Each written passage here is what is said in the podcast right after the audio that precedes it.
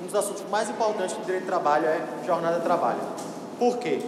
Porque se a gente voltar para a teoria do direito de trabalho, eu disse a mesma coisa quando a gente estava falando de salário e remuneração. Eu disse salário e remuneração é um dos assuntos mais importantes. Por quê? Porque vai falar da mercantilização do trabalho, da abstração do trabalho humano, da separação do homem do próprio salário e a venda da força de trabalho como uma mercadoria posta à venda no mercado. Agora a gente vai falar de tempo, de jornada. Também é importantíssimo. Porque a, a, ideia de salário está relacionada a quê? Ao dispêndio do tempo. Que a maioria das formas de abstrair o trabalho, a maioria das formas de mercantilizar a força do trabalho é dando preço ao tempo. O tempo que você gasta para fazer alguma coisa para o capital. Esse é o cálculo mais convencional, o cálculo mais utilizado para chegar a um valor de salário de uma pessoa. É quanto tempo você gasta. É o tempo que você está à disposição. Isso é importante. Nós estamos tratando do tempo que o empregado passa à disposição do empregador. Porque a gente pode cair já de cara, já inicialmente, num problema de pensar que Tempo ou jornada é o tempo efetivo que eu estou produzindo. Só que nós não somos máquinas. A boa parte do tempo que nós passamos no nosso empregador ou trabalhando, que nós não estamos produzindo efetivamente. Está entendendo onde eu estou querendo chegar? Tipo, você pega às 8 horas da manhã no seu trabalho. Quando você chega às 8 horas da manhã, você não começou instantaneamente a produzir algo. Você chegou às 8 horas da manhã foi fazer o quê? Alguns, algumas empresas fornecem café da manhã. E o cara vai lá, faz um cafezinho para acordar. Às 8 e 2, ele está fazendo um cafezinho e pegando uma água para levar para a mesa dele. E vai ligar o computador, vai olhar para o colega de trabalho e vai dizer, Ei, como foi ontem? À noite, você quer fazer isso? Teu filho está melhor, da gripe. Vê, já passou 10 minutos, são 8 e 10 e você não produziu nada. Isso quer dizer que você não vai receber os 10 minutos que passaram? Claro que não. Porque você não roubou. E a partir do momento em que você entrou na empresa e registrou o seu horário, você está à disposição do empregador. O telefone já poderia ter tocado. Às 8 e 1, lhe cobrando alguma coisa, pedindo para você fazer algo. Mas o fato é que você não fica o tempo todo produzindo sem parar. E lá para as 9 horas da manhã, 9 e meia, 10 horas, você vai fazer o quê? outro cafezinho, vai mijar. Não é? Vai obrar, vai no banheiro fazer dois. Você vai, você vai entrar no WhatsApp para ver como é que está o grupo da sala, para saber se vai ter aula de noite, se não vai ter, se teve alguma coisa que aconteceu. Vai perder um tempinho ali. Você pode ligar para o seu professor inconvenientemente. Então, você fica disposição. E o tempo que foi convencionado pela OIT, pelo direito do trabalho, desde a institucionalização do direito do trabalho, Estado do Bem-Estar Social, foi de 8 horas por dia. Ou 44 horas por semana. Esse é o conceito básico. 8 horas por dia ou 44 horas por semana. Por quê? Porque são 8 horas por dia ou 44 horas por semana. Quem chegou a esse número e por que razão? Foi muito simples. Dividiram o tempo, o dia. O dia tem 24 horas. E ele tem três expedientes, mais ou menos. Tem quatro expedientes. Seria amanhã, à tarde, à noite e à madrugada. Na madrugada geralmente se dorme, né? À noite, geralmente as pessoas vivem. No sentido de que elas se relacionam socialmente. Vão para pelada, vão para o shopping, vão para o cinema, vão namorar, ou vêm para a faculdade, mas é um tempo que você não está ligado ao trabalho, à noite, geralmente. Sobrou o quê? Amanhã e à tarde. Amanhã a gente divide de que forma? 4 horas de manhã e 4 horas da tarde. De 8 a meio-dia e de 14 horas às 18. Foi essa lógica que seguiram, a mais simples possível. Você então, na lógica do capitalismo moderno, da modernidade, desde a invenção da máquina a vapor e da institucionalização desse modelo de produção, as pessoas trabalham oito horas por dia, em média, já foi mais. Algumas categorias têm uma jornada de 40 horas semanais, e eu vou explicar, mas aí são oito horas. De manhã você trabalha, e de tarde você trabalha, e de noite você vive a vida. Karl Marx, no manifesto no, no Capital, diz o seguinte: que a vida começa quando o trabalhador sai da fábrica. Veja o que ele quis dizer. Olha o que ele estava pensando. Irmão, na verdade, a sua vida ela tem sentido quando você sai da fábrica. Porque enquanto você está na mina de carvão lá embaixo, trabalhando de 8 horas da manhã até às 18 horas, você não está vivendo. Então a gente está tratando desses, dessas questões. A jornada de trabalho. Bem, está claro aqui o que são 8 horas por dia, a lógica das 8 horas por dia. Mas, e essa história de 44 horas semanais? Vem de onde, professor? As 44 horas semanais são um limite que você deve respeitar também. Você tem que pensar nos dois.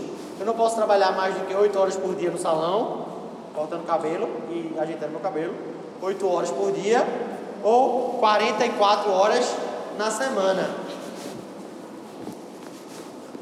Por que eu tenho que pensar nos dois conceitos juntos? Porque se fosse só 44 horas por semana, alguém poderia contratar uma pessoa e dizer assim, ó, trabalha 44 horas seguidas para mim e folga na quarta, na quarta tu tá livre. Tem gente que trabalha 56 horas. Pessoal, se for do, do, se for da turma de saúde, é muito comum as pessoas emendando plantão de 24 horas, entendeu? Meu, a, sai de casa e volta depois de quatro dias está emendando um plantão no outro, plantão no outro, plantão no outro, plantão no outro. É muito comum o pessoal da área de saúde fazer jornadas muito extenuantes. Então, por que tem a, tem a jornada de 44 e 8? Porque você não, você não deve pensar só no limite de 8, você tem que pensar nas 44 horas na semana.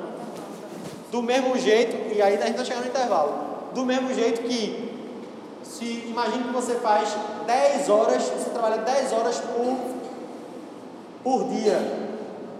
Se você trabalhar nesse, nesse sistema, quando você chegar na quinta-feira, você já trabalhou mais do que 44 horas.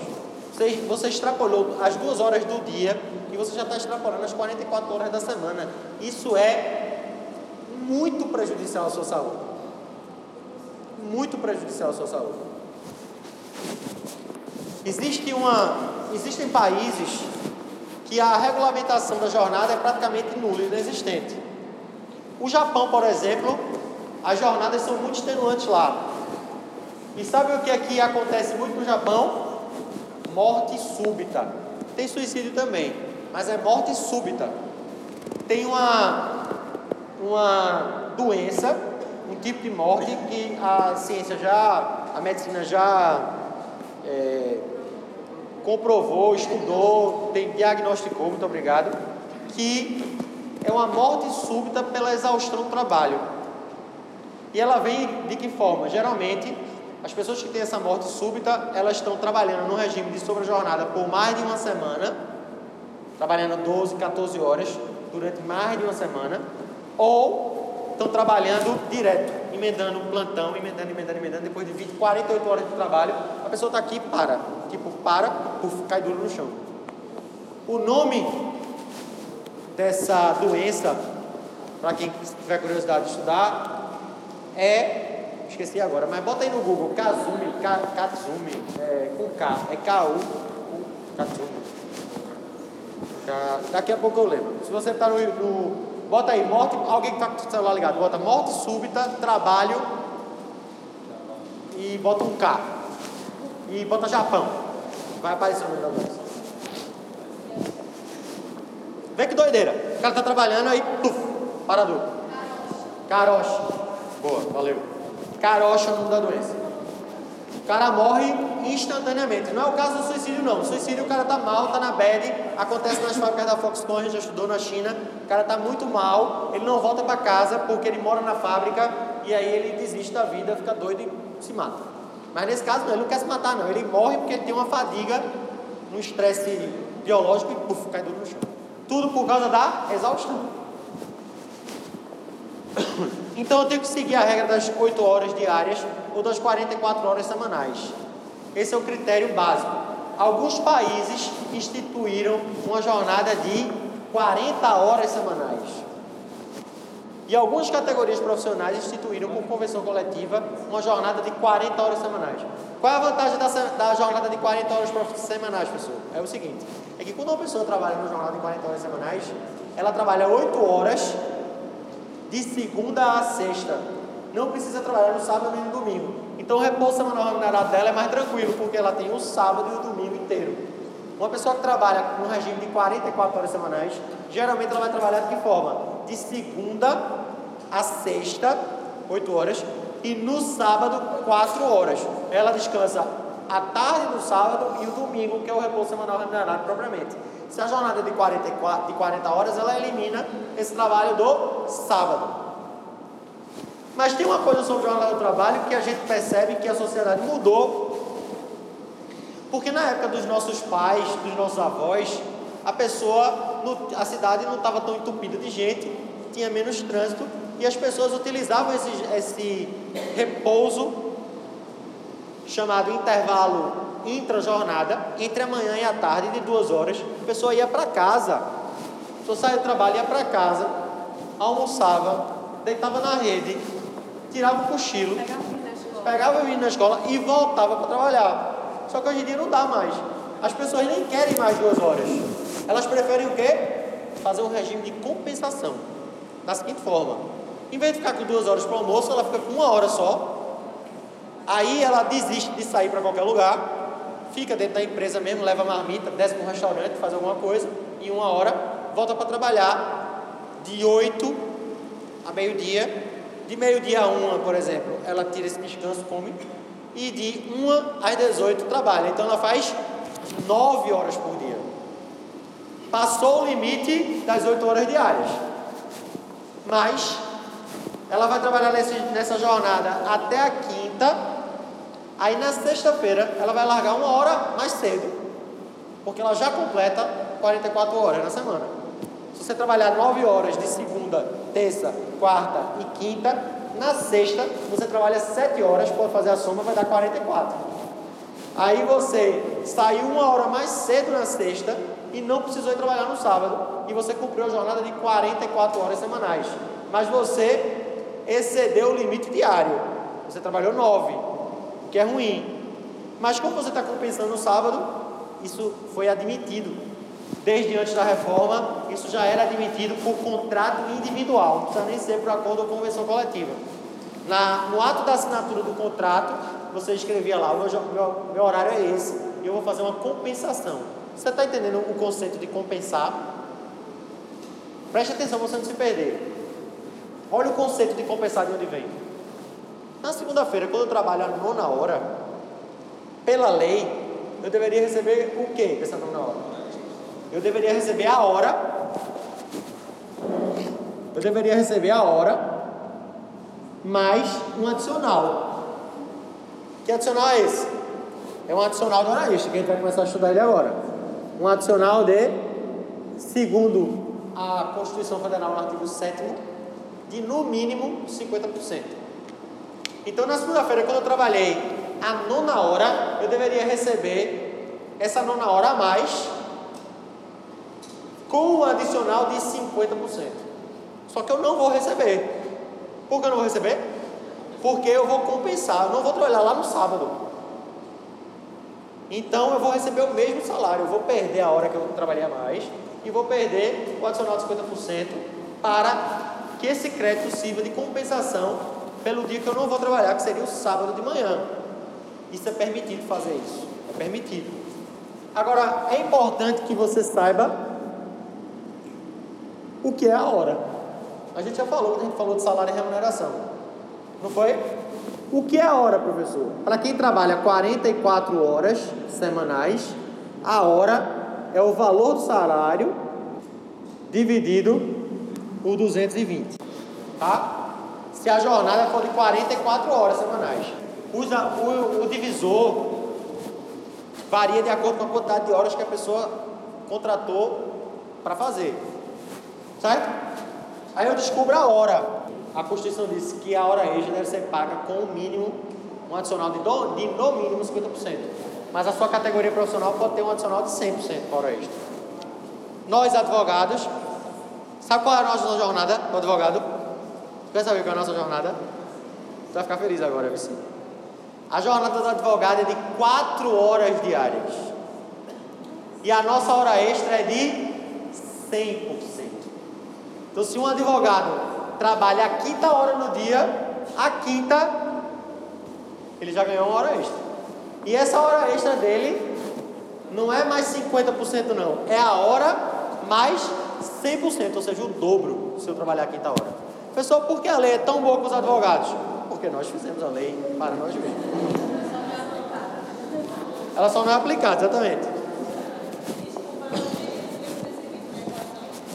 220, todo mundo fica na dúvida por que 220, porque é o seguinte, se você pegar 44 horas, que é da semana, e multiplicar por 4, não vai dar 220, não é verdade? Só que para chegar nesse número aqui, você tem que levar em consideração o repouso semanal remunerado. Aí quando você leva em consideração o dia que você não trabalha, o contador faz uma conta, eu juro que é verdade, que o divisor correto é 220. Então, o seu salário para quem trabalha 44 horas por semana representa uma conta que é 220 horas que você faz por mês, considerando o repouso semanal remunerado que tem que ser computado. Então, para eu chegar no valor do meu salário, hora, eu tenho que pegar o valor dele e dividir por 220.